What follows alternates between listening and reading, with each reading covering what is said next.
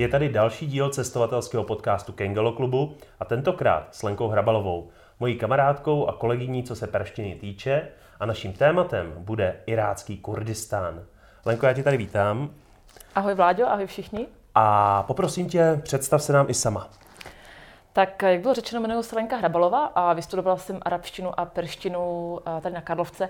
Nicméně já jsem, já jsem mizerný student, takže z toho pětiletého programu jsem strávila skoro tři roky v zahraničí a vlastně jakoby, už asi deset let, myslím, že většinou času jsem opravdu v, jako v tom terénu, v tom Blízkém východě.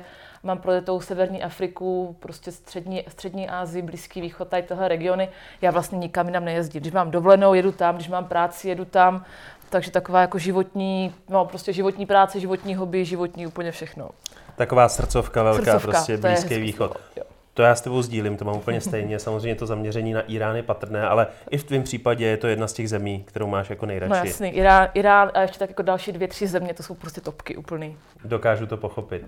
Eh, já vím, že ty děláš i internetový portál ohledně islámu a napsala si knížku, kterou tady dneska máme. Tak aby jsme nezapomněli takhle hned ze začátku, můžeš nám k tomu říct víc? Jasný, tak eh, ta knižka se jmenuje Saharské příběhy, to tam si asi teďka přečtete všichni, nebo aspoň teda, jestli to je vidět, doufám, na té obrazovce. Snad jo. Snad jo.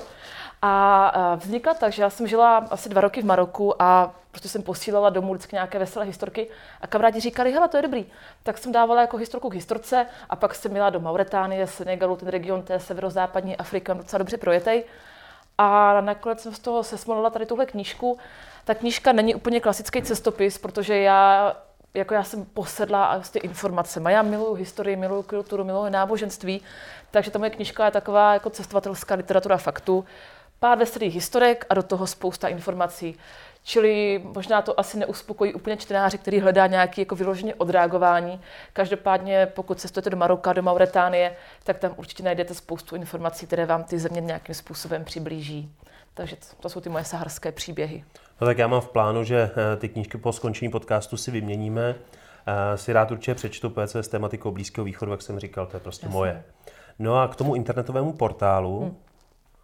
K tomu portálu, eh, ten se jmenuje Svět islámu pro začátečníky a vlastně já tam dávám různé věci z cest. Primárně, já se přiznám, já jsem na ty sociální sítě strašně líná. Takže tam ode mě jsou dva, příspěv, dva příspěvky za týden, tak to je hodně. Každopádně většinou jako nějaký malý reportáže, fotky nebo nějaké zajímavosti, co prostě jsem někde na to narazila, tak to sdílím. Každopádně to těm sledujícím nezabere příliš času to sledovat. Ne, mně se to hrozně líbí, protože já jsem si to párkrát proklikával, koukal jsem se na to a říkám si, že takové jako prvotní základní informace, hezky zpracované o tom islámu, jsou prostě potřeba. A těch mýtů kolem toho no. je prostě spousta. Ne, že bych se dneska chtěl pouštět do nějaké takové debaty, ale asi na to i narazíme, protože už samotný iránský Kurdistán, irácký, irácký. já budu přesně vyslovat, protože za to vždycky všechny ostatní hejtí, když mixují Irán a Irák, nedej bože Izrael do toho. Jo, tak se dneska můžeme vzájemně opravovat. A přesně tak. A každopádně upozorňuji, že v Iránu žijí Peršané a teďka pojďme na irácký Kurdistán, protože to je část toho nepsaného Kurdistánu, mm-hmm. který vlastně není všeobecně uznán, ale vlastně je to země, která je složena z Turecka, Iránu, Sýrie a Iráku, dá se to tak říct? A já bych to možná trošku opravila, Vláďo. Tak do toho, prosím, prosím, prosím. tak v prvé řadě Kurdistán není země a Kurdové jich na světě teď kolem 35 milionů, tak oni vlastně chtějí nezávislost, ale nechtějí nezávislost jednoho Kurdistánu. Jo, to je jako ta myšlenka toho, že vznikne nejen jeden Kurdistán na území dnešního Turecka, Sýrie, Iráku, Iránu, tak v zásadě za to už nikdo nebojuje. Kurdové nejsou jednotní, co se jazyků týče, co se politických názorů týče, co se mm, prostě ani náboženství, ani jazyků týče. Takže opravdu oni, když povíme, že třeba iráčtí, kur, uh, iráčtí kurdové chtějí autonomii nebo nezávislost, tak oni chtějí nezávislost pro to svoje vlastní území. A jim vlastně potom už jako moc neřeší třeba ten Irán a, a třeba Sýrii nebo Turecko. Jo, třeba i irácký Kurdistán má velmi blízké vztahy s prezidentem eh, Erdoganem z Turecka, který nesnáší turecké Kurdy a syrské Kurdy. Jo, takže oni se ty kurdové ani sami mezi sebou nezhodnou. Proto, za, proto vždycky říkám, že Kurdistán jako není jeden stát, nebo ani není myšlenka jednoho státu, což je důležitější, ale naopak myšlenka čtyř různých států. No vidíš, tak to mě překvapila, protože já jsem teda žil v domění, že ta myšlenka na společný Kurdistán ještě není zatracená, ale jak říkáš, no Nikdo se jí už dneska nevěnuje, každý chce vlastně ten svůj píseček. Přesně tak. A co se týče toho iráckého Kurdistánu, tak eh, ty jsi tam trávila pravděpodobně nejvíc času ze všech těch možných částí. Mm-hmm. Já jsem se tam dostala poprvé před, už to je asi čtyři roky, a já jsem na univerzitě vlastně dám doktorát eh, na téma zacházení s památkami v rizikových oblastech muslimského světa. A v rámci toho jsem odjela právě do Kurdistánu, eh, kde jsem dělala částeč, nebo kde jsem dělala výzkum takový boční na situaci křesťanských uprchlíků nebo, nebo křesťanské komunity v té oblasti popadu Sadama Husajna. Takže jsem tam strávila asi měsíc, od té jsem se tam vrátila dvakrát a vlastně to, jako mám to území na, jako projeté reálně a akademicky načtené, nastudované. Takže takový jako se stalo jedním z těch mých oblíbených regionů. Ne, je teda pravda, že když mě někdo osloví eh, s nějakou otázkou na Irák, tak eh, vždycky dávám kontakt na tebe. Jo, děkuju. Protože opravdu jako eh, se v tom pohybuješ dlouho a hmm. jsi jako velmi aktivní. A já ještě, když jsem mluvil o tom celistvém Kurdistánu, tak jsem si vzpomněl, že vlastně posluchači by mohlo zajímat, jestli se teda nepletu, že on určitou dobu mezi smlouvou teďka z Luzán a ze Serves existoval, ne? Někdy v roce 1920. Jedna. Jedna. Myslím že, myslím, že jedna. Je to tak. Vlastně, jestli můžu trošku takový exkurs do historie, Já to budu jenom rád. Já určitě. jsem říkala, že jsem historicky nadšenec, takže vás o to dneska asi nepřipravím. Když vznikal Blízký východ, tak, tak všude byla osmanská říše. A v zásadě na tom Blízkém východě žili, jdeme tomu, arabové a kurdové, mezi mnoha, mnoha jinými. A podobně jako v 19. století u nás, tak i tady byl nějaký ten nacionalismus. Oni toužili po vlastním státu, kde si budou arabové a kurdové vládnout sami. A v té době Britové, Francouzi, Rusové ještě za cara, tak eh, se snažili tu osmanskou říši rozbít. A jako velmi schopní uh, takový manipulátoři, měli zkušenosti z kolonií, tak věděli, uh, že se mocná říše nejlépe rozbíjí zevnitř. Takže využili první světové války k tomu, aby si osmanskou říši rozkrájeli jako velký koláč a použil k tomu právě Araby a Kurdy. A oslovili je v korespondenci, teď nevím, jak se tomu říká u Kurdů, ale u Arabů se tomu říká McMahonova korespondence, kdy si Arabové dopisovali s britským guvernérem eh, v Káhyře a vždycky byly jako dvě kopie dopisů. Jedna byla v arabštině a druhá byla v angličtině. A ta, ta kopie v té arabštině říkala, hele, vy arabové, teďka nám kluci pomůžete zničit Osmany a my vám dáme vlastní stát. A ta kopie v té angličtině říkala, vy nám pomůžete a díky. Mm-hmm. Jo, žádný vlastní stát.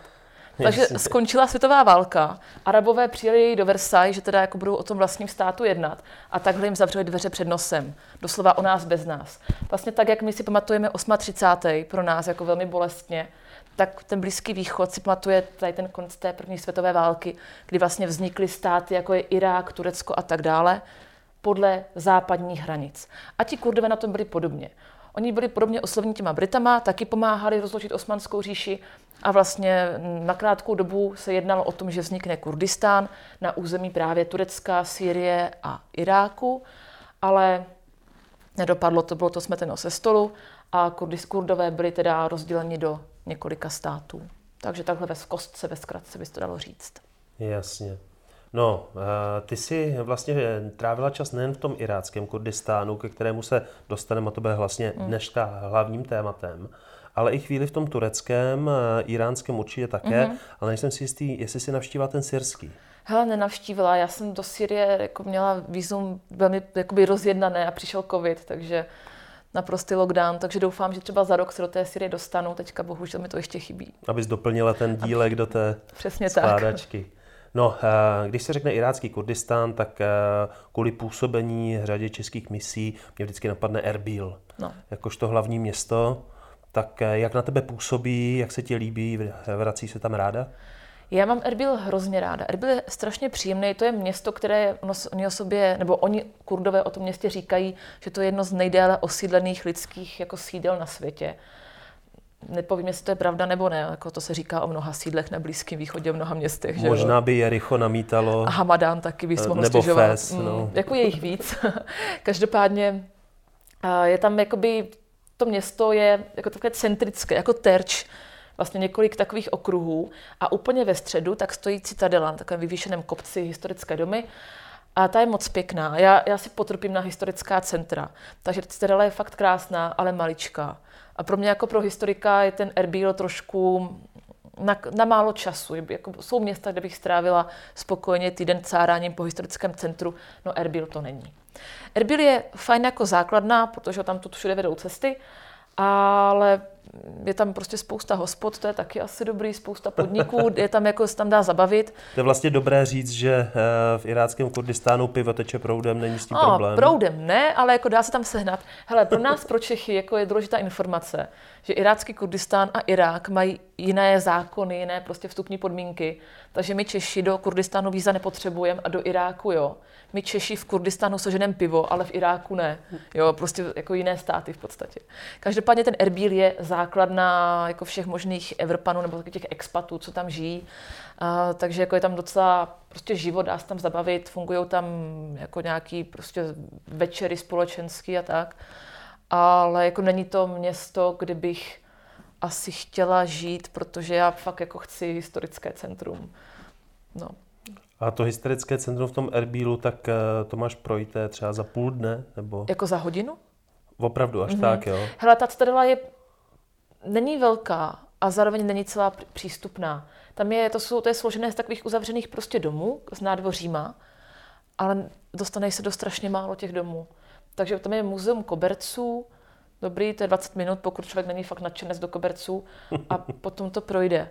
Tam jako vznikalo informační centrum, které dělali Češi, mimochodem Český rekonstrukční tým, restaurátorský. Udělali to moc pěkně a pak to přidali těm místním a potom by to je zavřený. Takže tam vlastně není do čeho vlézt. A pokud jako nechcete fotit selfiečka nad bránou, tak tam nemáte co dělat. No já si pamatuju na ty fotografie těch nádherných fontán a v pozadí ta citadela, že to mi přišlo takový jakoby velmi poutavý a říkal jsem si, že to bude asi obrovský komplex a ty teďka popisuješ jako vlastně takovou návštěvu hradu uprostřed města. Jo, jo, je to tak. Ale ono to no. tak asi je tedy. Jo, jakože je to tak, no, prostě fakt jako jedna ulice a z ní dvě malé odbočky. On to vypadá moc hezky právě při těch fotkách ze spoda, přes tu fontánu, že jo, vpravo mešita, vlevo to tržiště, vypadá to krásně. Ale to je jediná jako takhle fotka, co v tom Erbilu uděláte. Bohužel to město, jako co se týče fakt do té historie, tak je, nebo do, do té aktuální historické zástavby, to je lepší takhle říct, tak je trošku zklamání. A je to tam hodně prezentováno jako turistická jako zajímavost eh, města číslo jedna, jo, nebo jsou tam prodejci suvenýrů, že je tam ten turismus nějakým způsobem? Hele, tohle je jediné místo v celém Iráku, kde jsem našla suvenýry. Jo, tam jsou asi tři obchody nebo čtyři se suvenýrama, oni, to znáš, vyrobí koberce, vyrobí z koberců úplně cokoliv, takže kobercové mm-hmm. kabelky, kobercové boty, na koberci vytkaný Ježíš Kristus, na koberci vytkaný kurdský prezident. jasně, jasně. Jo, prostě klasika, do toho hrnky, knížky. Magnetky z Číny. No jasně, jo, jo. A to je prostě všecko. A pak tam je jako krásná čajovna, kde se jako, jako příjemně sedí, ale prostě to je vše tam jako... Je to to, je to, to turistické centrum v Iráku, ale zároveň prostě to pro člověka trošku zklamání, protože ty fotky působí mnohem epičtěji, než jsou. A má Erbil i nějakou svoji ultramoderní část? Jasný, jako ono se to totiž nemusí nám Čechům zdát, protože máme ten Blízký východ zafixovaný jako vlastně třetí, třetí svět, rozvojová země. Nicméně Irák je ropný stát, jo, tam ty peníze jsou. A Kurdové mají docela, nebo měli v minulosti více nafouknutý rozpočet než teďka, takže vystavěli krásné parky moderní, vystavěli se vysoké lesklé baráky, jako postavilo z toho spousta.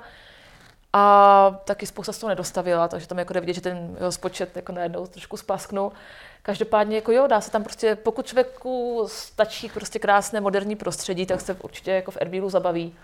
To je bez problémů. A hádám, že narážíš na nějaké obchodní centra. Obchodáky, jasně. Blízké východy posedly obchodníma centrama, pokud jste někdo nebyli v obchodáku na Blízkém východě, jako byste nežili. V současné době, no. no jako, nebo... jako opravdu prostě povíte kamarádovi, jdeme v pět někam, oni jdeme, jdeme do obchodáku. No, já bych řekl, že 21. století, jako říkám teď, tak eh, to je doba, kdy se to opravdu změnilo na tom Blízkém východě no. a centrem zábavy mladých lidí jsou vlastně obchodní centra No a ono je to tak po celém světě. Jako. Je to tak, no, a což asi nebude ani tvůj styl zábavy, si myslím. Uh, jedině, když je tam wi a potřebuju jako jo, jinak, jinak ne, no.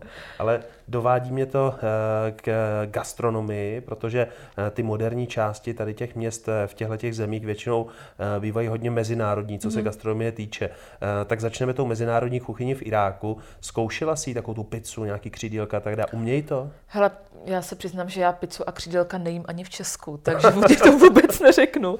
A popravdě neskoušela.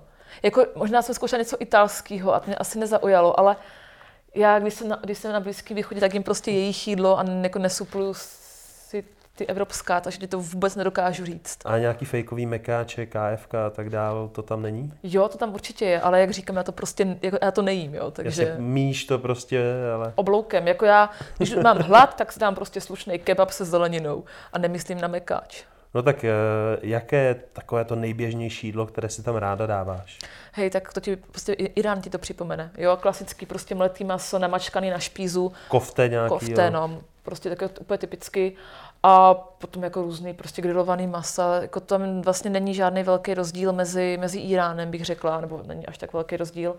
Uh, hodně se tam samozřejmě jí rýže, různě ochucená, s ořechama nějak ovoněná. Co se gastronomie týče, tak to prostě hodně souzní s tím Iránem. Hodně, hodně to je tak podobný. Prostě pomezí, pomezí Turecka, pomezí Syrie. Mm-hmm. Je tam hodně syrských uprchlíků, takže se dá se jako slušná syrská kuchyně, což je fajn, protože syrská kuchyně, jestli znáte, tak to je pecka, to já mám hrozně ráda. Miluju libanonskou, to je za mě jako totálně top. Mě ta syrská asi vyhovuje víc. Libanonská je hodně citronová na můj vkus. No, to mi nevadí. Znáš jemenskou kuchyni? No, měl jsem tu čest, měl jsem možnost být v jemenské restauraci mm. a vždycky jsem si tam eh, dál, já jsem byl dvakrát, jo, a no. vždycky jsem si tam dával nějaké jako kozí maso, je úplně strašně dlouho pečené jo. a je to úplně boží. Tak jako. u Jemenců si dáš pouze kozí maso, oni snad jako není nic jiného.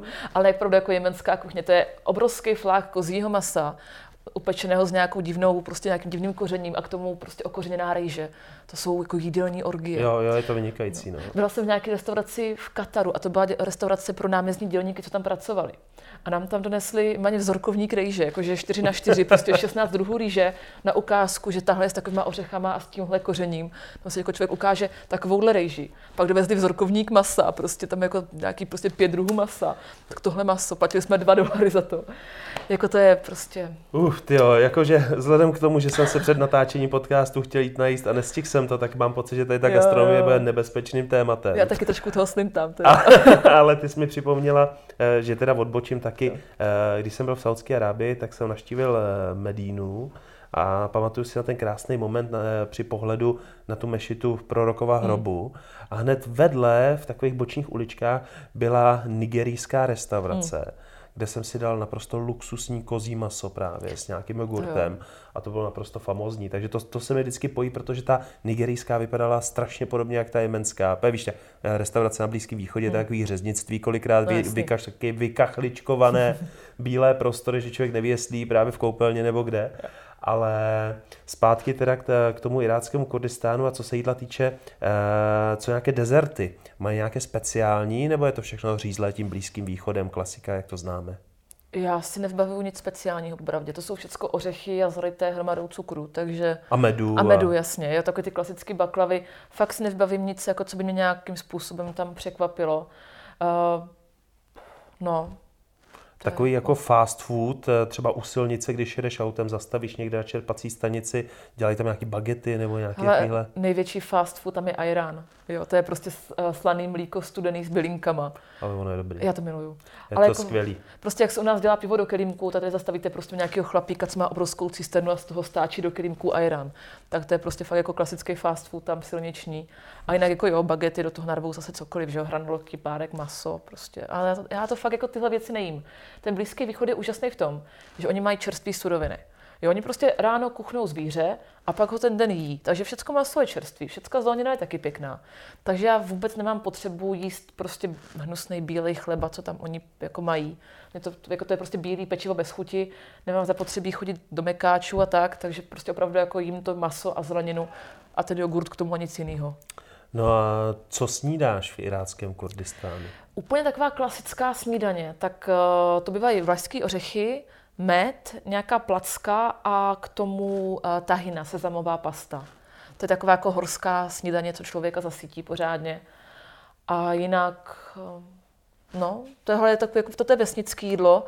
Teďka přemýšlím, co nám dávali když jsme tam byli u nich. Klasicky asi vajíčka prostě uvařili, jakože asi nic extra. Nejví, nejlepší je tady ta ořechová, jak jsem zmínila. Ne, já jsem se na tom zasekl, jo. začal no. jsem si to představit, říkal jsem si, jo, přesně to si nakoupím, to si udělám, jo. to zní skvěle. Ale třeba nemají tam nic takového jako kůšarí v Egyptě, něco opravdu jako typického, co jen tak nikde jinde neseženeš.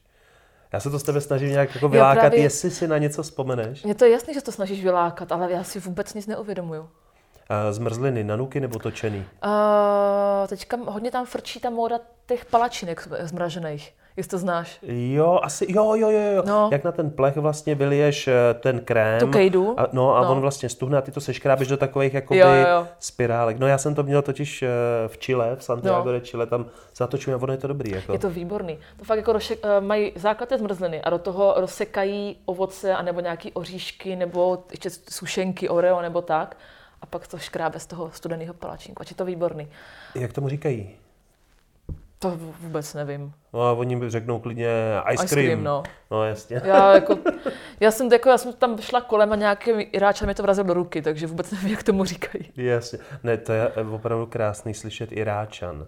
Jo, protože asi víš, jak jsme z oboru, že eh, častokrát lidé mají problém s tím vyslovit eh, vlastně jméno eh, jo. obyvatele státu Iráku nebo Iránu a hrozně se to plete. To je fakt. Tak doufám, že se nám to taky dneska nějak jako nepřeřekne. To by bylo fopa docela To by bylo hodně velký fopa, ale tak Dobrá, eh, co se týče nějakých večeří, nějakých jako luxusnějších restaurací, mm-hmm. měla si tenhle zážitek, eh, vždycky jak bývá tady v těch státech, v hlavním městě, nějaká ta top restaurace, kde se scházejí ty biznismeni? Hele, popravdě neměla. Já do těch top restaurací nechodím. Dobrá, už tě. Ale jakoby, co, co jsou takové jako hodně silné zážitky, tak tam je jedna etnická skupina, jmenují se jezídi. Ještě se k ním asi dostaneme později, protože to je docela takový velký téma v tom Kurdistánu. Každopádně jezídi, oni hodně trpí tím, že je ti místní lidi nemají rádi, protože věří, že jsou uctívači ďábla, takže s nimi například nechtějí jíst. Takže v celém tom regionu neexistuje jezická restaurace, jezická čajovna, protože to zkrachovalo za chvilku. A jezidi teda, jak jsem říkala, trpí tím, že ti lidi jako odmítají to pozvání od jezidu k jídlu. Takže když jste mezi jezídama, tak když odmítnete, tak je můžete opravdu urazit. A opravdu, když jste jako na nějakém festivalu, tak tam je třeba 200-300 rodin a ty všechny rodiny vás zvou k jídlu. Což je pro vás jako pro cestovatele jednak super zážitek, prostě kulturně, jídlo zdarma, to je taky dobrý, to máme všichni rádi, prostě společnost zajímavá, ale najednou jich jako 200-300 rodin, co vás zvou k jídlu za jedno odpoledne. Takže tam opravdu jako procházíte, jako si to, to není hostina v nějakém business centru, ale je to obrovské lány jídla. Oni jako navařují, no, oni, je třeba 10 reálně v té rodině, ale navaří pro 30, takže pak jako kotle a vy chodíte prostě od pozvání k pozvání a abyste neurazili, tak všude si musíte od něčeho dobnout.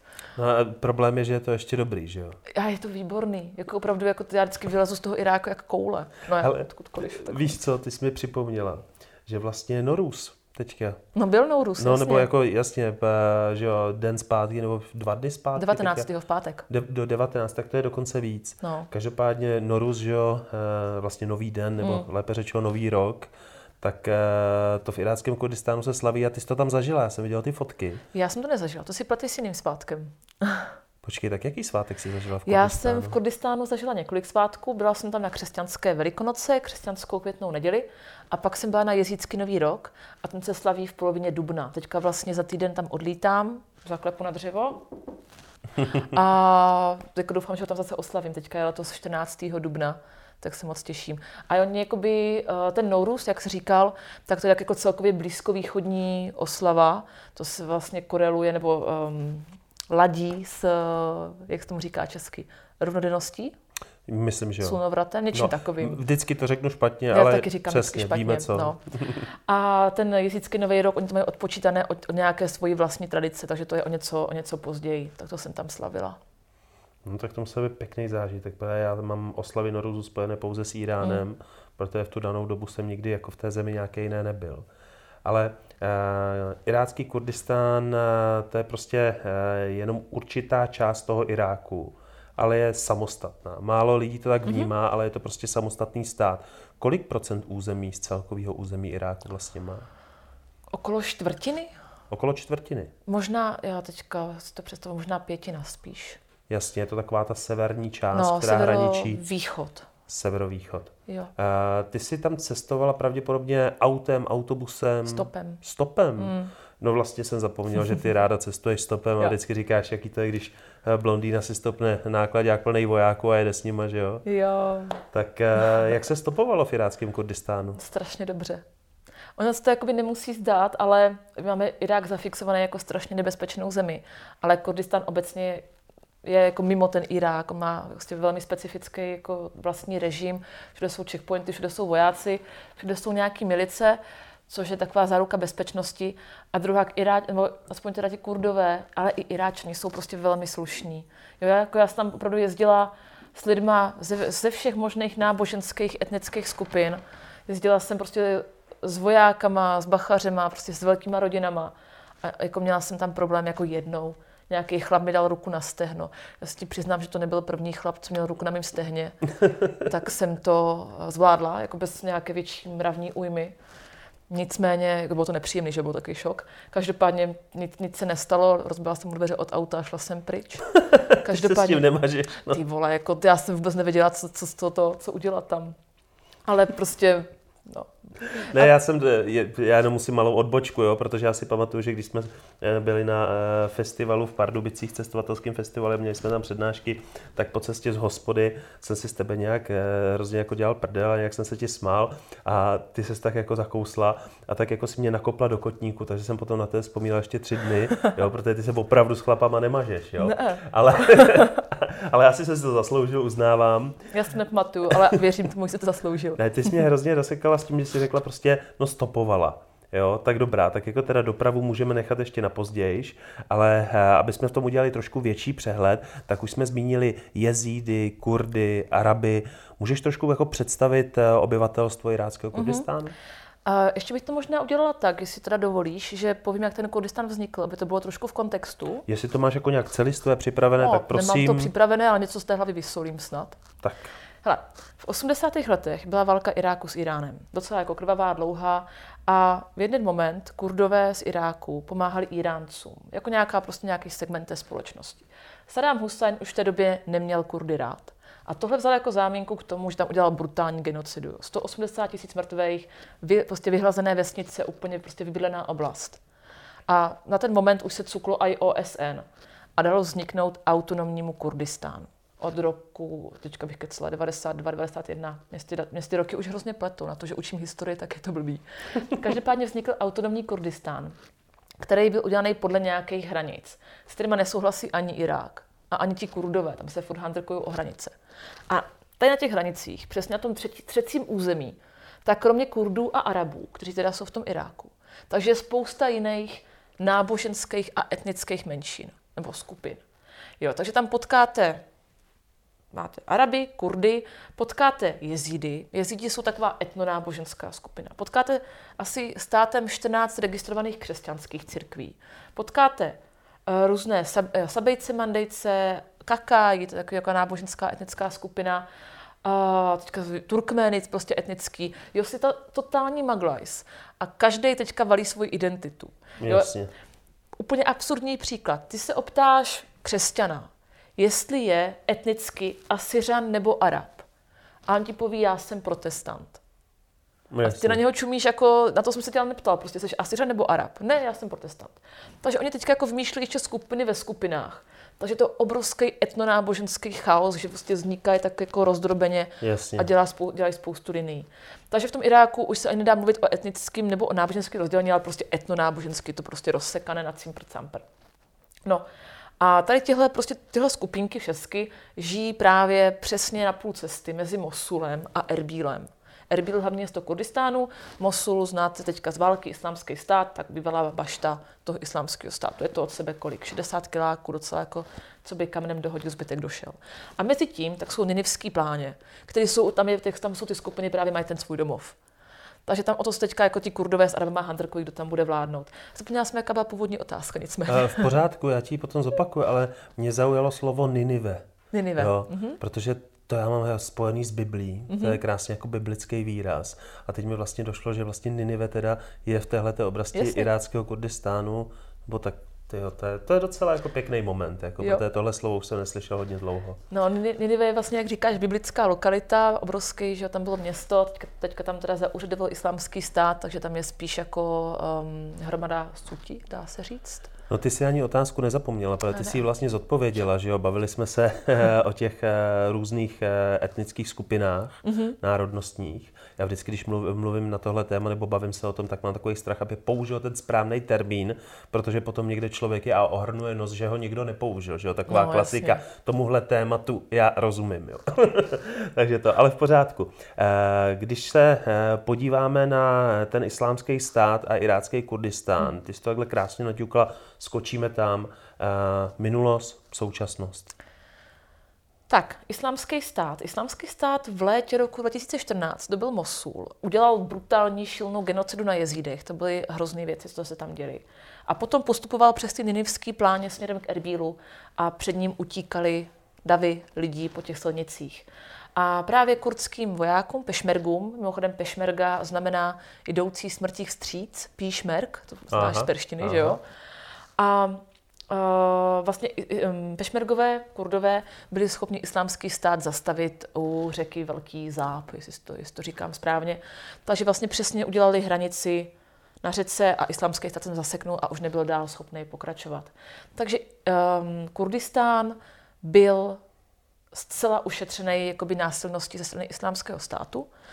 A ještě jakoby jej naopak vzal hodně uprchlíků, takže tam jako podpořil ty komunity tady tímhle, že jim nabídl bezpečné území a ještě nějaké jako finanční prostředky. Ale v tom roce 2014, když tam jako přijeli obrovské davy lidí, tak tam ty podmínky byly hrozný. Že? Já jsem tady pracovala vlastně v té době s křesťanama, co utekli, co dostali tady azyl a odešli právě z Erbílu, z těch uprchlických táborů. Oni popisovali, tam tedy byly ve výstavbě ty obrovské nákupní centra, jak v těch nákupních centrech žili tisíce lidí, tam byl jeden záchod, že jo, tam všichni spali na zemi a tak. Takže to byly jako hrozné podmínky. Pak se to zlepšilo, protože křesťané dostali peníze od křesťanských, jako různých nadací, muslimští uprchlíky od, uprchlíci od muslimských nadacích, nadací ale kdo zůstal, tak byli jezídi, kteří nemají žádný kámo, nebo žádný prostě svoje souvěrce jinde po světě. Takže je to teďka sedm let, sedmý rok. A v iráckém Kurdistánu stále jsou uprchlické tábory z toho roku 2014 a je tam stovky lidí, co žijou v mizerných podmínkách v ubohých chýších, s proměnutím ubohých chýších, tak prostě je a nejde jim jako vůbec žádná pomoc. Každopádně mají od toho Kurdistánu právo tam zůstat, mají nějakou podporu a ještě nějaké neziskovky třeba zajistili vzdělávání a tak. Každopádně životní podmínky nic moc. Ne, tohle je jako hodně silný téma. Hmm. A než se dostaneme teda k současnosti toho islámského státu, tak já si jenom pamatuju na tvoje fotografie Mosulu, eh, prázdného muzea nebo poničeného muzea, protože to byl šílený moment, kdy já jsem vlastně si jako v sobě uvědomil, že na obrázky e, mrtvých lidí, e, utrpení lidského a tak dále člověk tak zvyklý koukat, že to s ním nezarezonuje no. tolik, jako když vidíš poníčené historické památky, nevyčíslitelné hodnoty, které už nikdo jako zpátky nikdy nes, nesebere, nedá, nedá dohromady, nedá se to opravit. Jo. Ať jsem měl v sobě takový jako morální dilema z toho, jo. ale zjistil jsem, že spousta lidí to tak má, protože na tu smrt z televize a jsme zvyklí, všude no. jsme jakoby zvyklí, ale na to, že někdo ničí takovéhle mm-hmm. kulturní hodnoty, ne. Eh, tak eh, ty si, ty si v tom Mosulu zažila vlastně ve spojení s destrukcí islámského státu co? Uh, já jsem v Mosulu byla vlastně úplně čistě náhodou a původně jsem tam jela dokumentovat nějak práci policie, že jsem se dostala k nějakého novinářského týmu a pak jsem byla schopná se od toho týmu odpojit a vlastně se soukromým autem projet tady tyhle oblasti, co mě zajímaly. Já jsem říkala vlastně, že píšu tu dizertaci na tohle téma a takže tady s tímhle jako se potýkám teďka kolik už pátý rok, myslím. A to téma je, to je prostě hrozný. Pravda, jakoby ta historie je vymazávána. A já jsem jako měla v Mosulu zájem o návštěvu jedné nebo dvou míst. Jedna byla to eh, Mosulské muzeum, jestli si pamatujete z roku 2015, to byly ty záběry těch fousáčů, jak kladivama ničí ty nádherné staré sochy, tak to bylo právě to Mosulské muzeum, to jsem procházela. My jsme tam dostali v momentu, kdy u toho muzea čekali snajpři na novináře, to tam naskákali oknama a pak jsme asi hodinu čekali v tom muzeu, než jako budou snajpři uh, zlikvidování nebo prostě nějak jako zablokování, aby na nás nemohli střílet. Tak jsme s tom muzeum tehdy jako prošla poměrně dobře. Ale ještě bohužel krom toho, že uh, ten islámský stát to zničil prostě kladivama a zbytek rozprodal, oni jako říkali, že veškeré idoly musí být zničeny, že prostě to je politeismus. Ve výsledku zničili pár pro kameru a zbytek zabalili a prodali do světa.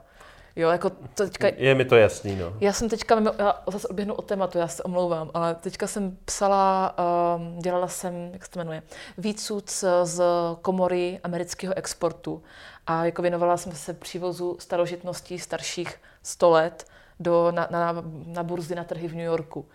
Jakmile přišel islámský stát, tak vývoz starožitností ze všech zemí v okolí Iráku a Sýrie stoupl třeba o 400% Jo, oni to prostě všechno vylifrovali Turecko, Libanon, Izrael a poslali do Ameriky, tam se to prodalo za obrovský prachy. Jasně, v nějakých aučních síních. No, přesně tak. Nebo ilegálně na černém webu. Nebo prostě, ilegálně, no. jasně. Jako teďka, co jsem se ptala, tak jako bustu z Palmíry nějakou sochu staženeš za 400 dolarů asi na černém trhu. To je síla, Jo. no. To je, to je síla. A... To, jako... Ne, jako... Je to špatný, no. Jako já fakt říkám, já jsem teďka zakopaná tady v tomhle prostě pět let a už mi z toho jde, jde ve hlava kolem. Ještě doporučuji, podívejte se někdy ma- mapy.cz nebo Google mapy, tak si dejte třeba lokality v Sýrii, taková Apamea nebo Dura Europos. Tam islámský stát měl ministerstvo zdrojů a jakoby lidé si mohli požádat o povolení na vykopávky, z kterých jako pětinu odváděli tomu islámskému státu, byly obrovský prachy. Jasně. A ty lokality jako Dura Europos, tam jsou stovky děr jedna vedle druhé. A to normálně vidíte jako ze satelitních fotek Google Maps, iMap.cz. Jasně, prostě. ale kolikrát je neprofesionálně No provedené, ne, že jo? ne kolikrát, vylož, jako jenom, toho ti neudělá žádný archeolog. To prostě No, byly jasně. jako ty děti s nějakýma plopatama, co potřebovali si vydělat. A všechno se to lifrovalo prostě na, na ty Takže tam došlo k poníčení prostě obrovský úplně ztráty, obrovskýmu. šílený. Jasně. Jo. Každopádně to původní téma bylo Ne, v nějaký... pořádku, v pořádku, hned tě k tomu zpátky dovedu, ale spíš já jsem si uvědomil, že vlastně ty hromady artefaktů, které vidíme v těch aučních síních, takže ten černý trh, já s- jako bych na něj i zapomněl pod tíhou těch všech světových událostí, ten je vlastně obrovský Je tady s obrovský. tím, že ten hlavně na tom černém trhu se s tím hrozně operuje, protože přece jenom bavíme se o území, na kterém bývala Mezopotámie a vlastně, že jo, Eufrat a. Tigris eh, poměrně nedaleko a je to opravdu taková ta kolébka lidské civilizace. Jako tam, kde kopneš do země, tam, jsou, tam vypadne hliněná tabulka nějaká s to je pravda, no. A vzpomínka na Bedřicha Hrozného. Ale eh, co se týče Mosulu, tak ten už v iráckém Kurdistánu není, že jo? Není. Ten je, jak jsem říkala, 60 kiláků od Erbílu a přesně jako, no, zhruba v půlce jsou ty hranice mezi, mezi Kurdistánem a mezi Mosulem. Vlastně dohoda byla potom při osvobozování, že kurdské jednotky do Mosulu nevstoupí, protože to je arabské město. Takže kurdové osvobodili ninivské pláně, na které se teďka kladou nárok mimochodem a Uh, zastavili se u Mosu. A ještě teda zdůrazním jednu věc, která mě teďka strašně štve, jakoby u nás v tom, jako, v tom diskurzu, jestli tak můžu říct, tak u nás jsou kurdové považováni za úžasné, skvělé hrdiny, bez jediné vady, bez jediného kazu. Jo, jo, mm, kurdové jsou fajn, o tom žádná, je mám moc ráda, ale jako nemůžeme to vnímat v černé a v bílé. Jo, kolik eh, křesťanů z těch ninivských plání vám poví, hele, jako můj barák v pohodě přežil islámský stát a pak přišli kurdové a všechno ukradli. Jo, prostě to tam jako tak je. Uplácení, politické tlaky. Jo, jak je možné, že třeba během kurdského referenda za nezávislost stoprocentně arabské vesnice hlasovali 90% pro nezávislý Kurdistán. On ten svět je jako tou korupcí Jo. a vším možným prorostlý skrz na skrz úplně všude. Ale že jako to chci jenom zdůraznit, že jako kurdové jsou fajn, ale nemůžeme je vnímat jako stoprocentně kladné hrdiny, jako to tak prostě ve světě nefunguje a bohužel u nás teďka to nějak zafixované, že jako se to tak jako vidí, což je hrozná škoda. No a co se týče islámského státu a současnosti, jenom ve zkratce. Hele, islámský stát je, jako, co se území týče, jako poražen, má tam nějaké prostě svoje bojůvky, co ještě jsou nějakým způsobem aktivní. Nicméně islámský stát, což je horší, zůstal v té eh, mediální, v té internetové sféře. Vlastně ty lidi, kteří vytvářeli třeba časopis islámského státu, vytvářeli jeho twitterové účty, vytvářeli jeho prostě jiné sociální sítě, tak ti neseděli v nějaké díře v Mosulu, ale ti jsou třeba v Americe, ve Francii, prostě někde dobře situovaní a o tam si píšou a tam jsou pořád. Takže ten uh, jakoby chalífát, dá se říct, se přesunul online, je o tom už spousta článků, jak to teďka funguje. Není už to to, co to bývalo samozřejmě.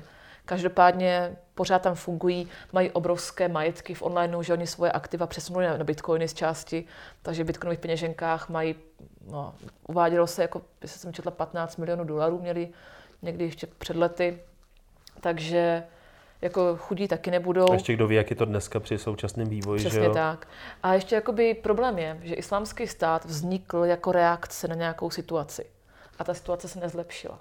Jo, tam jako pořád ty problémy, na které islámský stát reagoval, jsou chudoba, nezaměstnanost, jako nějaká náboženská, etnická frustrace, mizerný vývoj, zahraniční tlaky. Že? Islámský stát byla, no, ty milice, co tam byly, tak byly reakcí na vpád Američanů do Iráku v roce 2003. A teďka vemte si, Mosul bylo asi od roku 2005 do roku 2000, dejme tomu 13, 12, to je jedno, jedno z nejnebezpečnějších měst světa. Jo, pokud tam byly, tam byly desítky různých milic, které doslova zabili za, na občanku, se říkalo. Taková válka gengu, že jo? Vlastně. V podstatě jo, ale jako ukázal si občanku, tvoje jméno bylo hodně křesťanské, jak tě na místě zabili. Jo, a teďka přišel islámský stát, který přivedl pořádek a zákon. A ti lidi, kteří žili deset let v totálním strachu víc baráku, tak najednou mohli jít z baráku za islámského státu. Pokud drželi hubu a krok, tak se nic nestalo. Takže mnoho těch lidí přivítalo islámský stát, jakože konečně tady je pořádek a nějakým způsobem s ním souznili, nebo souznili, prostě žili v rámci toho islámského státu. Teďka Mosul je osvobozený, ale Mosul je sunnické město. A vláda v Bagdádu, tak je šítská. V našem kontextu máte protestantské město, ale vládnou vám katolíci. Jak to teda vypadá? Dostanete katolického guvernéra, který tam dělá, co chce, a zároveň jako nedostanete už žádný peníze od státu, protože prostě ty peníze jsou ta potřeby v katolických oblastech. Jasně. Takže vaše město jde pěkně do kytek. Takže teďka ten guvernér tam prostě se rozhodl, že třeba staré město asi bude fajn zbořit. Takže to udělá jako nový moderní centrum místo toho. A bavíme se teďka o Mosulu, o Mosulu jo. Do toho tam prostě zase peníze ze Saudské Arábie se do různých skupin a tak dále. Takže to město teďka, ty obyvatelé jsou strašně nespokojení s tou situací je to podporováno z různých stran, ta jejich nespokojenost a oni se prostě bojí, že to, jako ta jejich, to jejich sunnické město prostě bude kompletně ty šíty zničeno, zlikvidováno, předovnáno. A vlastně na téhle nespokojenosti před lety vznikl islámský stát, na velmi podobné nespokojenosti aby jsme tuhle tu diskuzi nějakým způsobem eh, utli a nevěnovali jo. si jenom těmhle těm věcem, ale přišli do toho cestování, tak tu první část tohohle podcastu zakončím otázkou, kam vedla tvoje druhá zahraniční cesta v životě, kdy ses po druhé podívala za hranice České republiky? Um, to bylo docela takový absurdní cesta. Mě bylo asi 8 nebo 9 let a v DDM u nás vyhlásili výlet do Legolandu. Já miluju Lego, to je prostě jedna z mých takových lásek a chtěla jsem strašně jet, tam mě rodiče zaplatili zájezd do Legolandu. Nicméně, jak se potom ukázalo, když jsem stala s Batuškem a s Ešusem na nádraží, tak to byl výhled rodičů s dětmi. A všechny děti měly rodiče. ne, ne. A já tam byla sama s tím Batuškem. Takže naštěstí se pak nějaká rodina adoptovala. Každopádně to byla moje teda druhá zahraniční cesta. Takže na to si pamatuješ jo, jo, jo, to bylo Legoland, ještě abych zapomněla, ty jo. Slyšeli jste první část cestovatelského podcastu Kengel klubu s Lenkou Hrabalovou o iráckém Kurdistánu.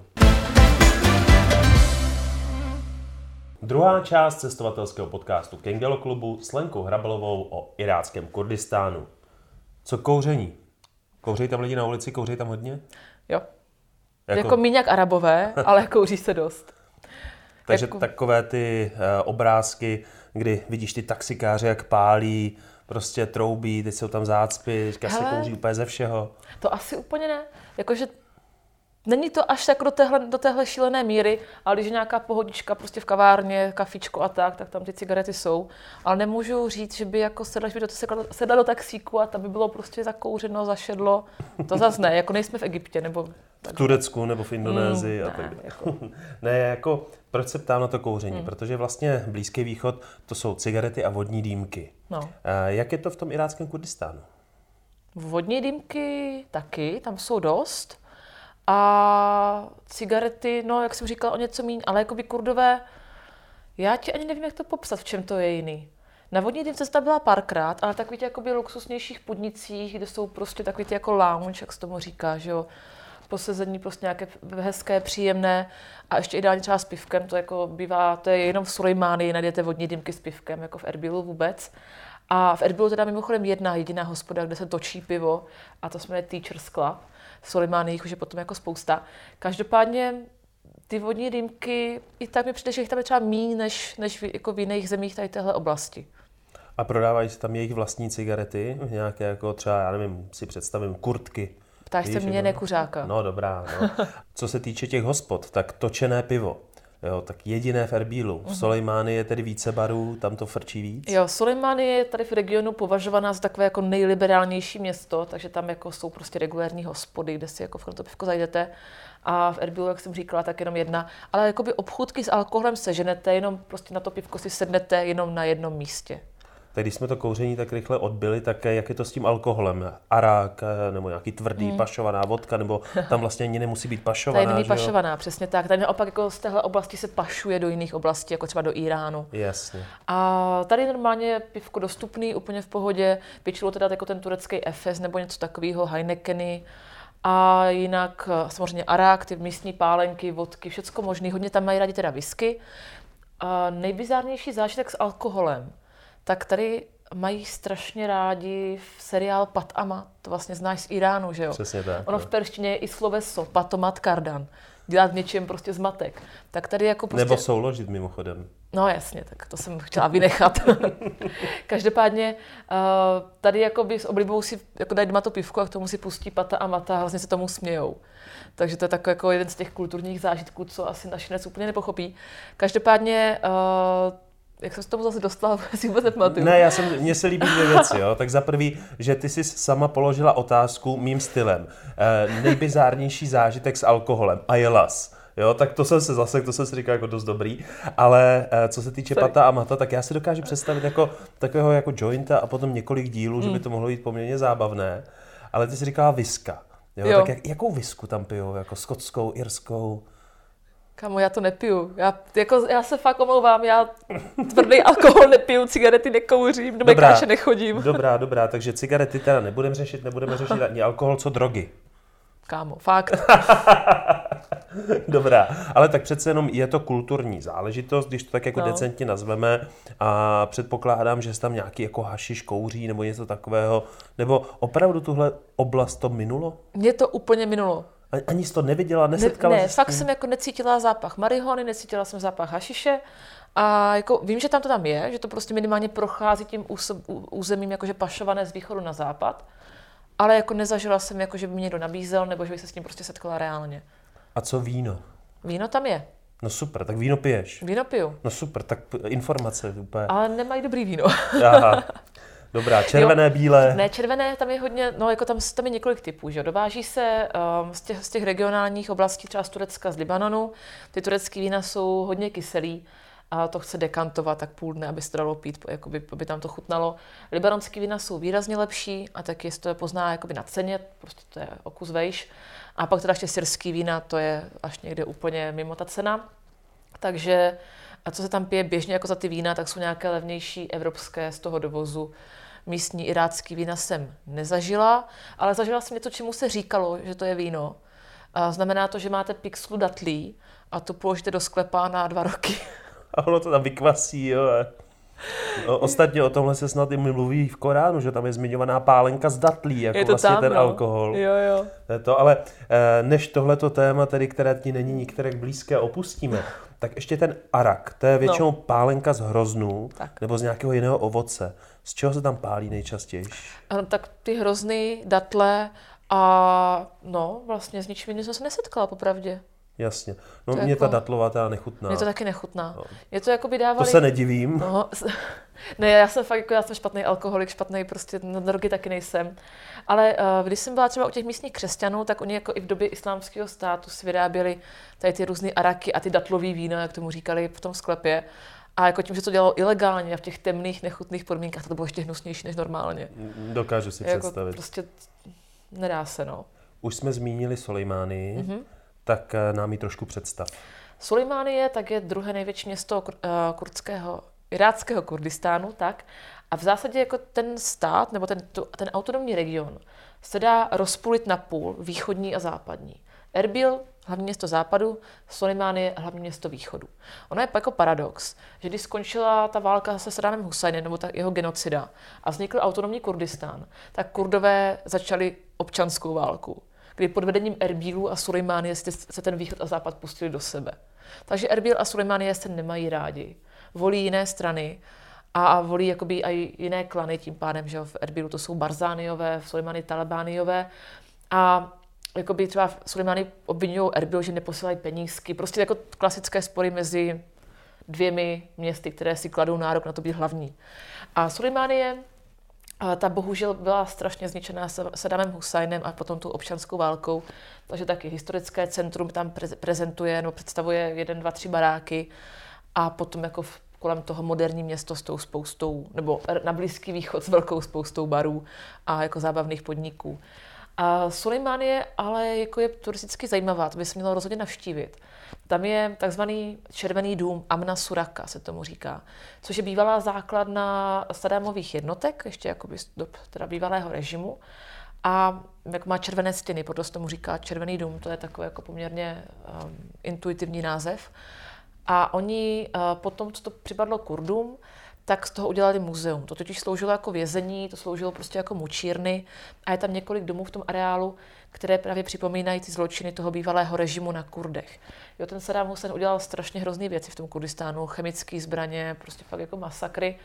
A v každém městě je nějaký jako mm, památník na to. A tenhle je právě největší. Tam vcházíte, taková dlouhá chodba úzká a to je mm, vyskládaná tisícovkama uh, zrcadílek a na stropě jsou strašně moc světýlek. A to právě prezentuje těch 180 tisíc mrtvých a 4 tisíce věko vyhlazených vesnic. A potom jsou ty různé místnosti, kde oni byli ty, byly ty zadržovací cely a oni to udělali strašně jako pěkně, že to jsou prostě jako fakt kopky, tam naházené deky na zemi, takové jako nechutné smradlavé všechno. A ti vězni tam psali na stěnách nějaké svoje prostě vzpomínky. Jsem ten a ten, takhle mě zajali, tohle vzkažte mojí matce. Jsem ten a ten, dneska jsem hrál šachy, jdu na popravu.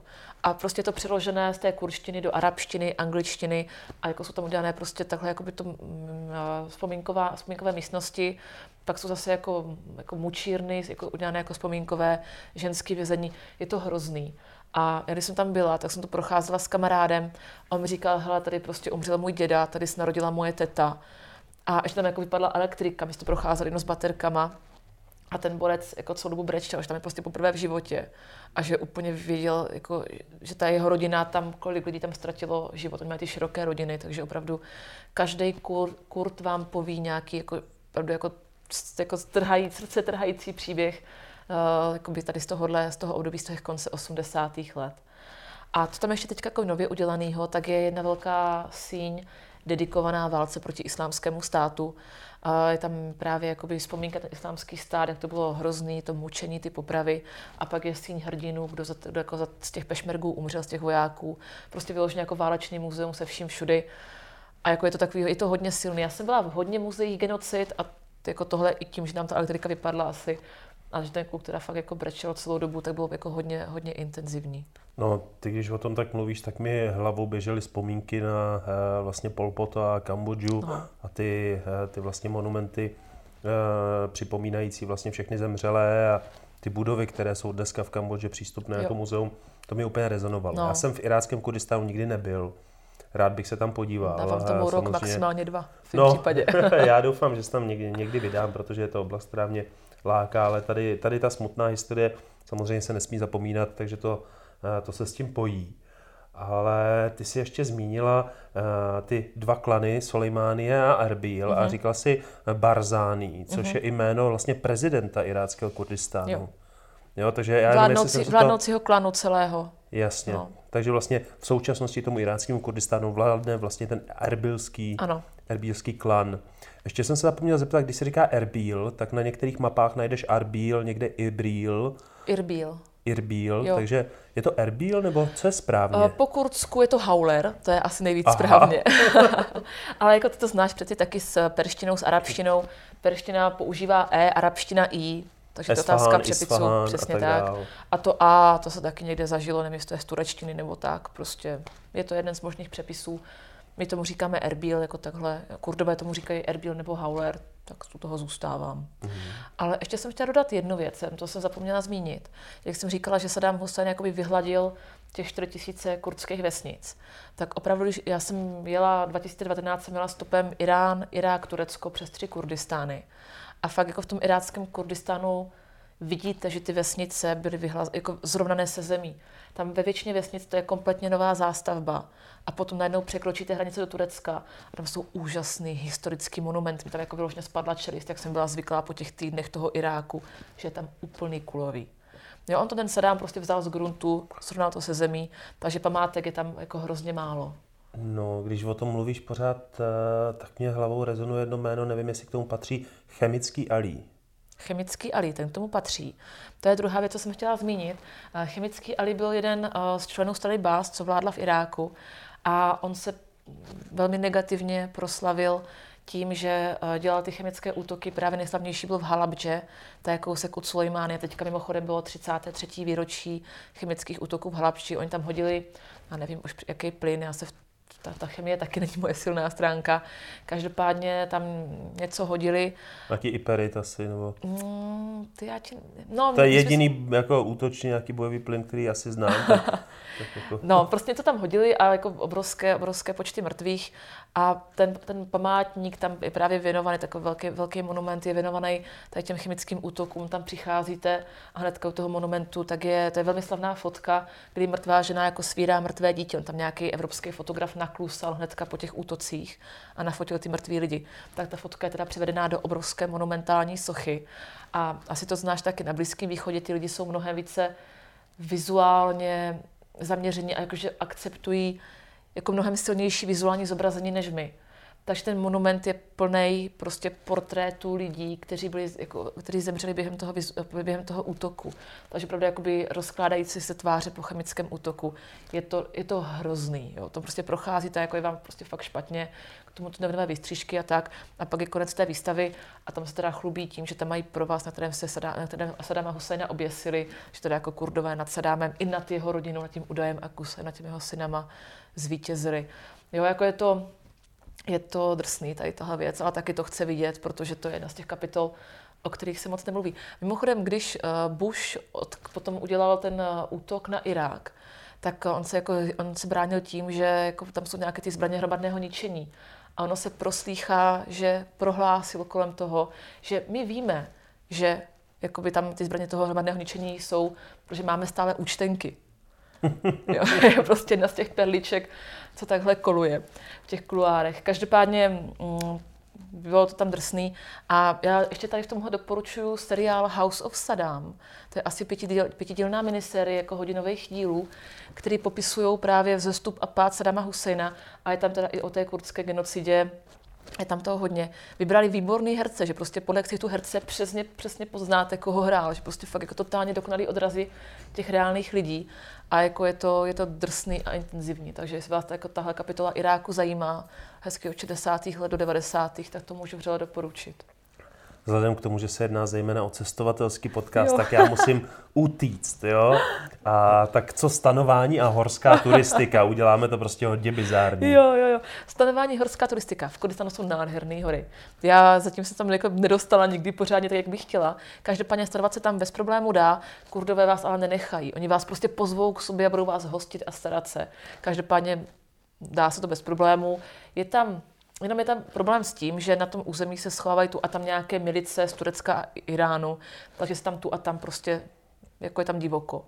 Takže jde to, musíte si přesně zjistit předem, kam jet a za jakých, jako, kde, se, kde se kdo teďka pohybuje, abyste byli v bezpečí. Každopádně je to, to se týká několika oblastí.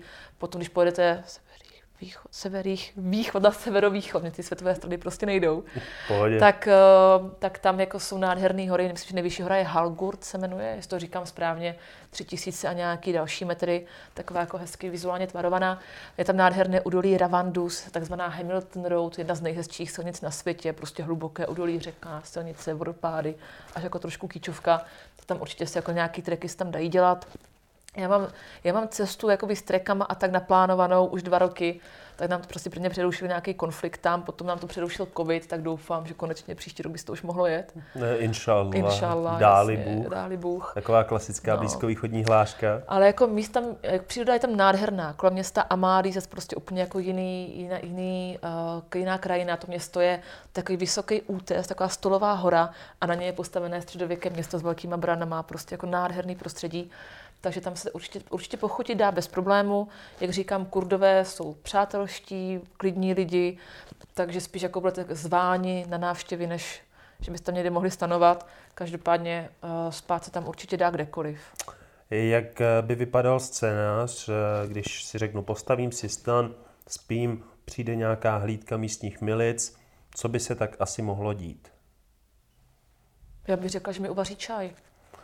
Předpokládal jsem, že něco takového řekneš, ale uh, myslíš, že to tam je takové je hodně legitimační, že chtějí vědět, kdo si, chtějí vidět pás a tak jo, dále. Jo, jo, poptají dál. se určitě. Určitě se poptají. Každopádně ono taky záleží, jaké milice to budou. Že jo? Tam jako jsou milice, jak jsem říkala, z Turecka, milice z eh, Iránu, takže tam jako může reálně nějaký problém vzniknout.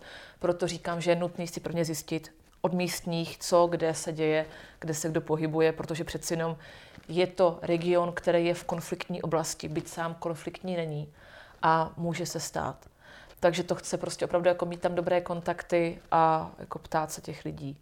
Bohužel málo Kurdů umí anglicky, takže je to taková trošku, trošku výzva, ale určitě, určitě se dá. Tebe potěší, že celý východní Kurdistan umí persky. To je Ideálka. velmi sympatické. Jo, jo. To je velmi sympatické. Mimochodem, já dneska, když jsem dával v rámci stěhování s naší stěhovací firmou vizitku jednomu pánovi, tak já jsem mu dával zrovna vizitku, kde mám tlumočník perského jazyka, že jo. A on se ptal, jako vy mluvíte persky? A já jsem říkal, ano, naše stěhovací firma je jediná, která poskytuje mm-hmm. prostě stěhování v perštině. Zatím to teda nikdo nevyužil. Ne, já si dovolím takovou lingvistickou otázku. Pak když vezmeš kurčtinu a z jedné strany arabštinu a perštinu, tak eh, jak se vlastně ta kurština mísí? Protože mě kurdové nikdy nerozuměli, i když jsem se snažil mluvit jako arabsky, pak jsem se snažil mluvit persky a vždycky jako chytali jenom pár slovíček a vlastně jo. je to jazyk, eh, který je tak trošku mimo, ne? Tak já hlavně dodám, že kurčtina má čtyři základní jako jazykové skupiny, takže které se od sebe tak trošku liší. Některé jsou víc ovlněné třeba turečtinou a jiné perštinou. Jakože třeba s perštinou se člověk domluví s řidičem, jeď vpravo, jeď vlevo, zastav, takové ty věci, kolik je hodin, kolik prostě kdy, kdy má přijet, to je v pohodě. Každopádně já si myslím, že kurčtina, teďka si pamatuju správně, tak je indoevropský jazyk, čili od té arabštiny je kus dál a má právě blíž k té perštině a jakoby tím pádem i potom k evropským jazykům, teda když nepočítám finštinu, maďarštinu, tady tyhle, prostě k normálním evropským jazykům, k většinovým. A uh, každopádně je to jako vlastní jazyková skupina a prostě pochytili nějaký slovíčka, to určitě, ale nemluví se prostě s nimi, jak říkáš, persky ani arabsky. Uh, jak se řekne kursky, třeba kuře? Já nevím kurdsky. Ty jedeš prostě arabštinu, perštinu, ale kurštinu. Eh, když jsi, když jsi v eh, iráckém Kurdistánu, tak buď mluvíš persky, nebo arabsky. Nebo arabsky. Jako já umím prostě pár takových těch jako věc, nebo jako já jim třeba rozumím něco, ale sama nedokážu úplně dobře komunikovat. No a kdybychom si dali třeba nějaké kurdské slovíčko, jedno, třeba děkuju. Supas. Tak, tak to je ale to je... velmi podobné staroperštině. Jo, to, to Tam asi je víš, sepa. Jo, to víš ty, ty líp než já, já staropersky moc neumím. Tak já v tom taky nejsem nějak úplně v té staroperštině, to já mám rád naopak moderní perštinu a, a zejména slangovou. Mě poměrně teda překvapilo, že si tak uh, nadšeně mluvila o tom, že máš připravené ty treky po tom jo. iráckém Kurdistánu.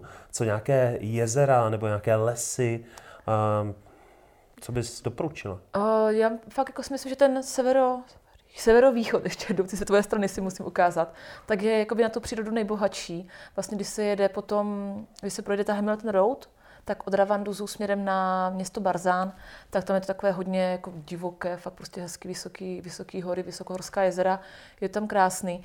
Ale co je trošku blbý, tak je, že jakmile tam je hezký prostředí, tak je tam nějaký rezort. Jo, a takový ten prostě hlučný blízkovýchodní rezort a teďka je to právě hodně oblíbené Arabama, takže to je teďka, jakoby, ty rezorty jsou narvaný lidma z Bagdádu, z Najafu, ty tam utíkají se trošku ukryt před, před horkým létem. Takže to může být i ten klid přírody docela divočina ve výsledku. Takže se fakt člověk musí jakoby vyhlídnout nějakou oblast, která je dál od toho města vypadnout. Ale jako fakt ten severo, severovýchod bude na to asi nejlepší, potažmo kolem toho města Amádí. No a z těch uh, historických míst, které jsou pro turisty lákavé, tak uh, by si zmínila které? Tak to je naopak zase severo západ. Tam jsou takové oblasti kolem města Alkoš. A jednak tam jsou kláštery křesťanské, tady jsme v oblasti těch ninivských plání, tady vznikalo, nebo tady vlastně jsou ty nejstarší křesťanské skupiny. A ty kláštery jsou takové jako nenápadné, vytesané, vytesané do, v horách, docela splývají a najednou prostě stojíte před ním a je to úplně neskutečné místo. A teďka, jestli si pamatuju správně, tak já jsem byla naposledy v klášteru Mar Hormuzd, svatého Hormuzda. A tady v tom regionu strašně frčelo poutnictví. Takže je klášter a kolem něho jsou desítky vytesaných děr, kde ti poutníci přespávali, kde tam žili z nějakého toho medu, co jim eh, místní přinesli, medu a vody. A bohužel teďka už to jako upadlo samozřejmě v posledních staletích, takže to zase je prázdno, to je vždycky jako pár, pár kněží, no pár kněží, pár mm, mnichů, tak to je to správné slovo. A jinak ty kláštery jsou většinou jako opuštěné. A potom teda ještě samotné město Alkoš, tak tam je dokonce i synagoga. Tady je opravdu, jako by to bylo poměrně živé pro ty náboženské skupiny. A kousek dál na sever, jestli to říkám správně, tak je Lališ a Lališ je potom centrum jazídů. Takže tady tohle, ta oblast kolem toho Alkoše, která hnedka sousedí s ninivskými pláněmi, tak je nejbohatší na, na, na ty historická, historicko-náboženská místa. Pokud bys měla dát něco na plagát, co propaguje eh, turismus v iránském Kurdistánu a nebyla by to citadela v Erbílu, co by to za tebe bylo? Já bych dala lidi v národních krojích. Jo, jinak teda kurdové strašně rádi nosí ten svůj kroj, jako zejména chlapy, tak ty široké nasravací kalhoty, potom nějaká ta košile, k tomu vestička nebo sáčko a kolem pasu šátek, takový ten jako toho arabského stři, eh, ražení, jo, ten červeno nebo černobílej. A potom teda ženy mají hodně barevné oblečení a vlastně vždycky podle toho oblečení přesně u žen poznáte, jaké, z jaké je náboženské skupiny nebo z jakého je etnika. Jako když se tam člověk trošku vyzná, tak vždycky ví, s kým se v zásadě baví. Takže za mě bych dala určitě na plagát právě tady tyhle lidi, protože ti lidi jsou jakoby na, té, na té oblasti to nejlepší, podle mě. Ne, já jsem hrozně rád, že jsi zmínila ty lidi, protože s tím se pojí to oblečení. A já vždycky, když vidím Kurdy, tak ti muži jsou nepřehlednutelní. Hmm. Prostě jak mají to své tradiční oblečení. Má to kapsy a pokud ano, kolik jich to má? Já jsem asi nikdo do těch do toho oblečení těch chlapů nešala. ne, když jsem kupovala s chlapama kalhoty, tak to asi jako ty kalhoty normálně kapsy mají. A na těch, na, jestli na té košili nějaká kapsička, popravdě vůbec nevím, neskoumala jsem. Jasně, protože třeba v té Mauritánii, tam je to úžasné, taková jo. ta jedna speciální kapsa v tom celém bledě modrém hábitu, to jo, se mi hrozně líbilo. A právě až budu opět zase v Kurdistánu, pravděpodobně tedy tom iránském, tak mám v plánu si tady to oblečení koupit, protože ono to krásně kryje kila, to moc nepoznáš, jak je to nafoukané. Jo. To, to, to si myslíš ty, jako když kolem toho dáš ten šátek a zjistíš, že ty nestačí, tak víš, že máš problém. Dobrá, je. tak uh, jaké jsou nejčastější barvy? Uh, pro ten chlapský oděv? Tak mají vždycky bílou košili a ten oděv může být takovej, no, takovejhle zhruba.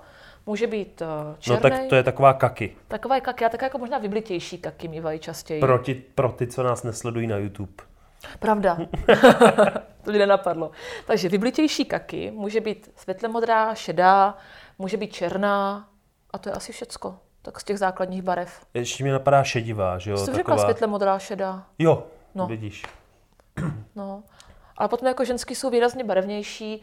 Uh, ženy, jakoby, jak jsi říkal, že podle těch chlapských oděvů pozná, že to je kurt, pozná, že to je kurt, jezít nebo někdo takový, ale podle těch ženských oděvů vždycky prostě poznáš přesně, do jaké skupiny náboženské šoupnout. Chlapi častěji nosí rifle, kalhoty, to bohužel už je trend i tady.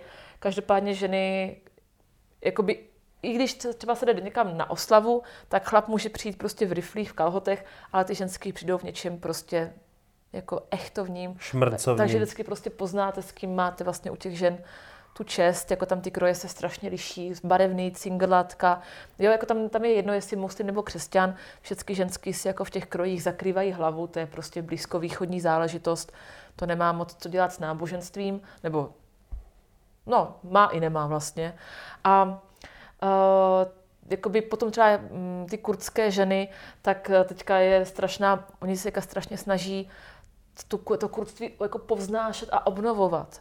Takže opravdu si, dají potr, si potrpí na tom, aby ty jejich kroje byly jako i moderní, i tradiční zároveň. A jako pokud někdo nějaký facebookové stránky kurdský sledujete, tak víte, že ty ženský prostě stráví hodiny tím, aby se upravili a vypadali prostě jak hrdé moderní kurtky. A reprezentovali, a reprezentovali ten přesně Kurdistán. tak. Jo. Jako to je, teďka s Nouruzem vlastně bylo strašně moc krásných fotek. Tak jako, Viděl jsem na Instagramu, no. no. Dali si záležet. E, muži ještě nosí něco na hlavě často, ne? Mm, takový jako turbánek v podstatě. A to je ze stejného pásku jako ten opasek? Jo, nebo... jo, bývá, bývá. Jako opasky můžou být i opasky normální, ale prostě tohle je jako šátek klasický. Jasně, a kurdové nenosí žádné nože, jako třeba jemenci, Eh, za pasem, oni to mají většinou volné, ne? Hele, běžně nože nenosí, ale jako viděla jsem i s nožema a viděla jsem i s pistolema třeba.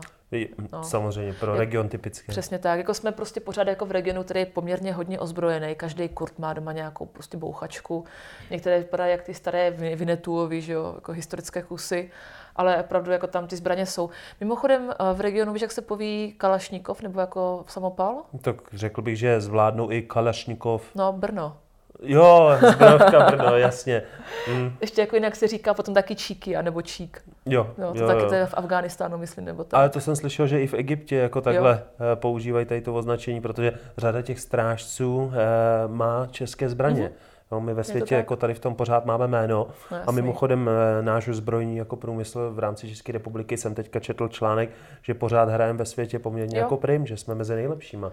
Akorát, že bohužel to dodává i ne vždycky těm režimům, které bychom chtěli, co jsem tak jako No je to těžce zkousnutelné morální no. téma, takže přeskočíme, co Kurdi a Vousy. Kurdi a Vousy mají kníry hodně. To je určitě tak jako asi nejoblíbenější úprava.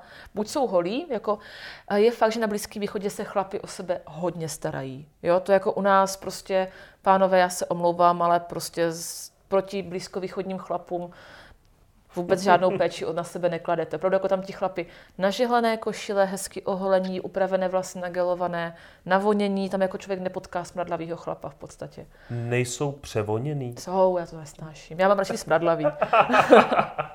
Každopádně, jo, tak to, je to prostě, je to tam otázka toho zevnějšku je hodně, hodně, hodně řešená, u žen i u mužů. Každopádně Teďka ti mladí jsou prostě bez, vous, eh, bez vousu nebo nějaké upravené, zastřížené, prostě oni ten hipsterský styl na Blízký východ obrovský udeřil těžkou ranou. To je fakt jako tam teda, co dokážou vyčarovat s vlasama a s vousama. Každopádně starší pánové hodně nosí kníry v takovém tom hezky asadovském, v tom starém sedmdesátkovém stylu. Je to takový ještě prostě pěkný, že se člověk cítí trošku jak na starém Blízkém východě. A i ta mladší generace, třeba lidé kolem 20 let, nosí ty kurdské hadry? Jo, nosí. Musím říct, že jo. Jako ti kluci buď teda mají normálně evropské opravené oblečení, anebo i, i, ty, i ty věci, i, ty, i to oblečení kurdské, protože teďka fakt ten, tento kurdství, ta otázka té národnosti je teďka v módě. Jo, spousta lidí na Blízkém východě se teďka potřebuje s něčím identifikovat, protože že jo, konzum, kapitalismus, etc., tak oni hledají něco svýho. Hodně lidí to našlo v islámu, což jako je i třeba jeden z těch důvodů třeba těch problémů aktuálních jako s terorismem, radikalismem, ale kurdové prostě valí to kurdství. Takže jako ta, i ti mladí se do toho rádi oblečou.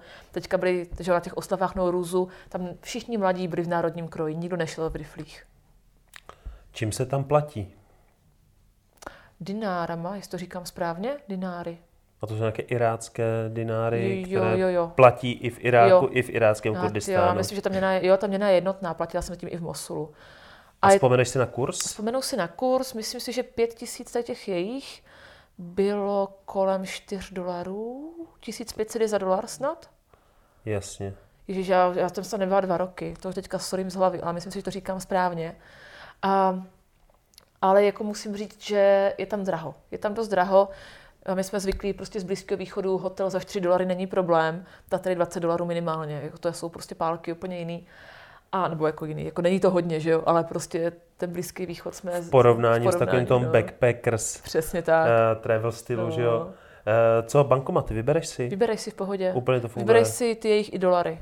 Jasně. Jenom jako poplatky jsou docela vysoké, to je nepříjemný, takže je lepší přijet s nějakým kešem a směnit. Oni samozřejmě jako berou dolary všichni, protože dolary, tam jako je to vázané na Ameriku nějakým způsobem, ten, ten Kurdistán.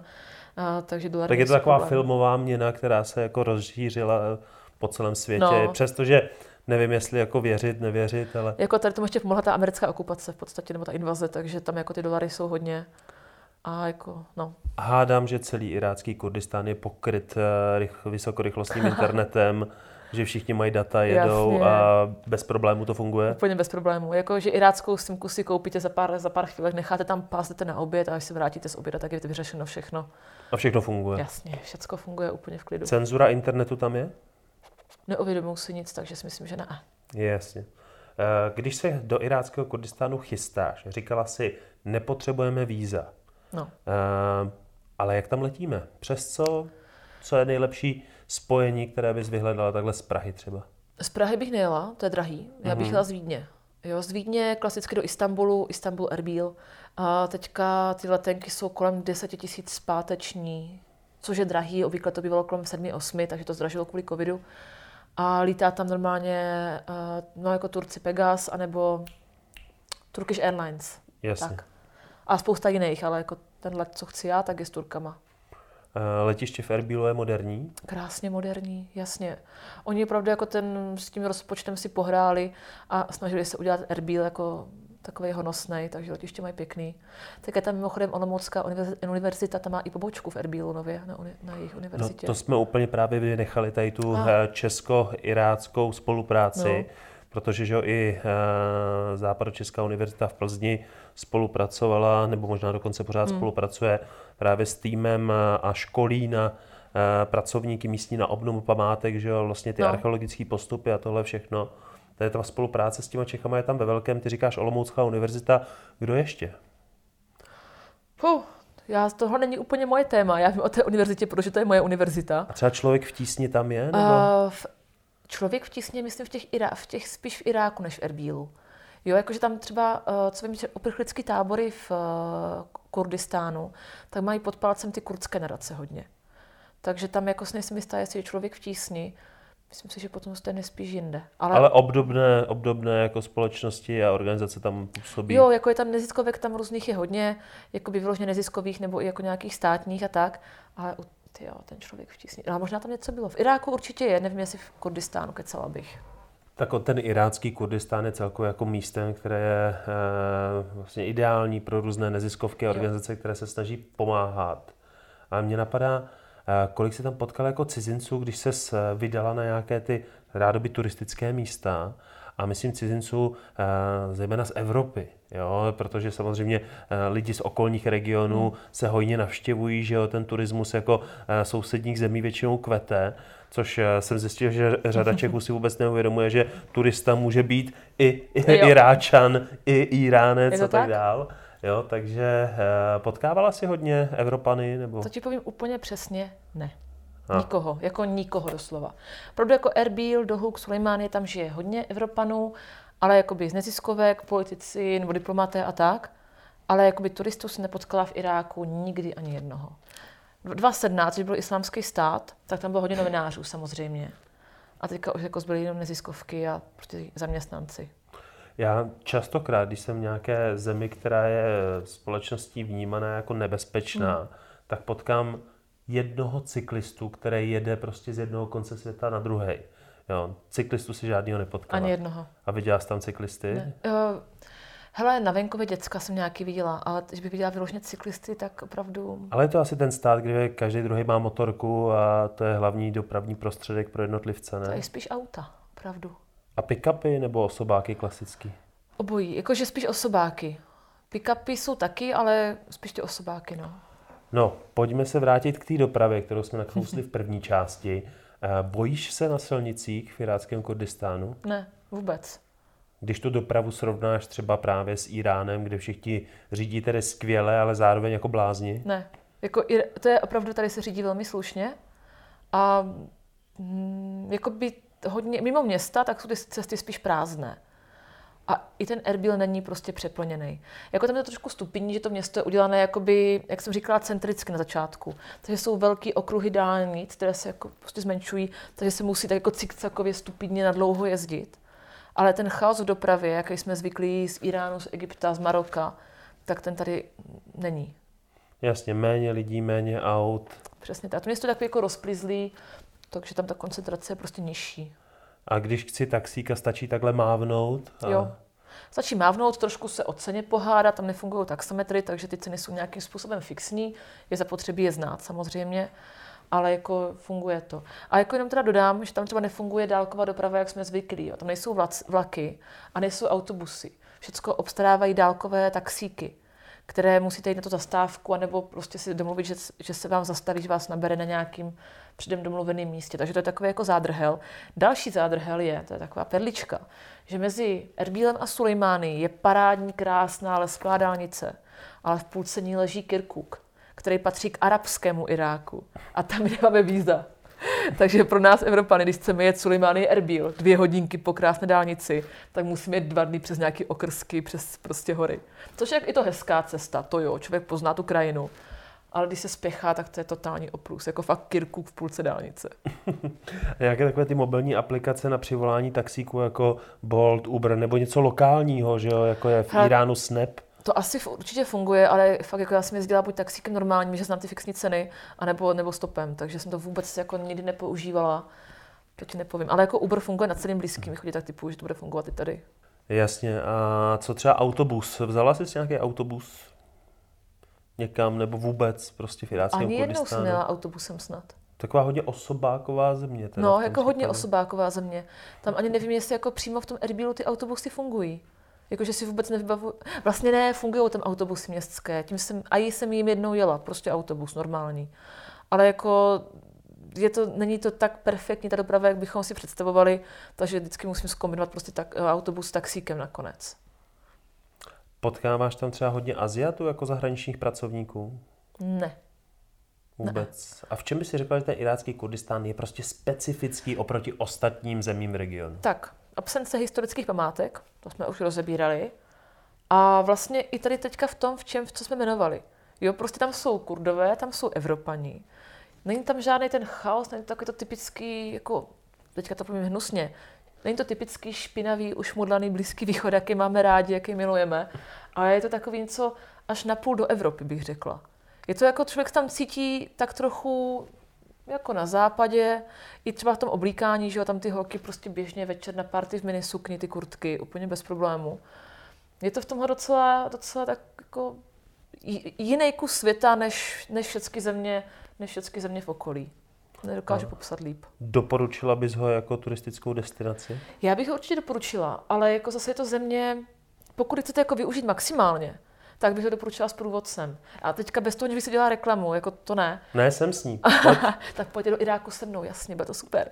ne, ale jako, jak jsem říkala, je to blbý, tam se jazykama špatně domlouvá, jako evropskýma.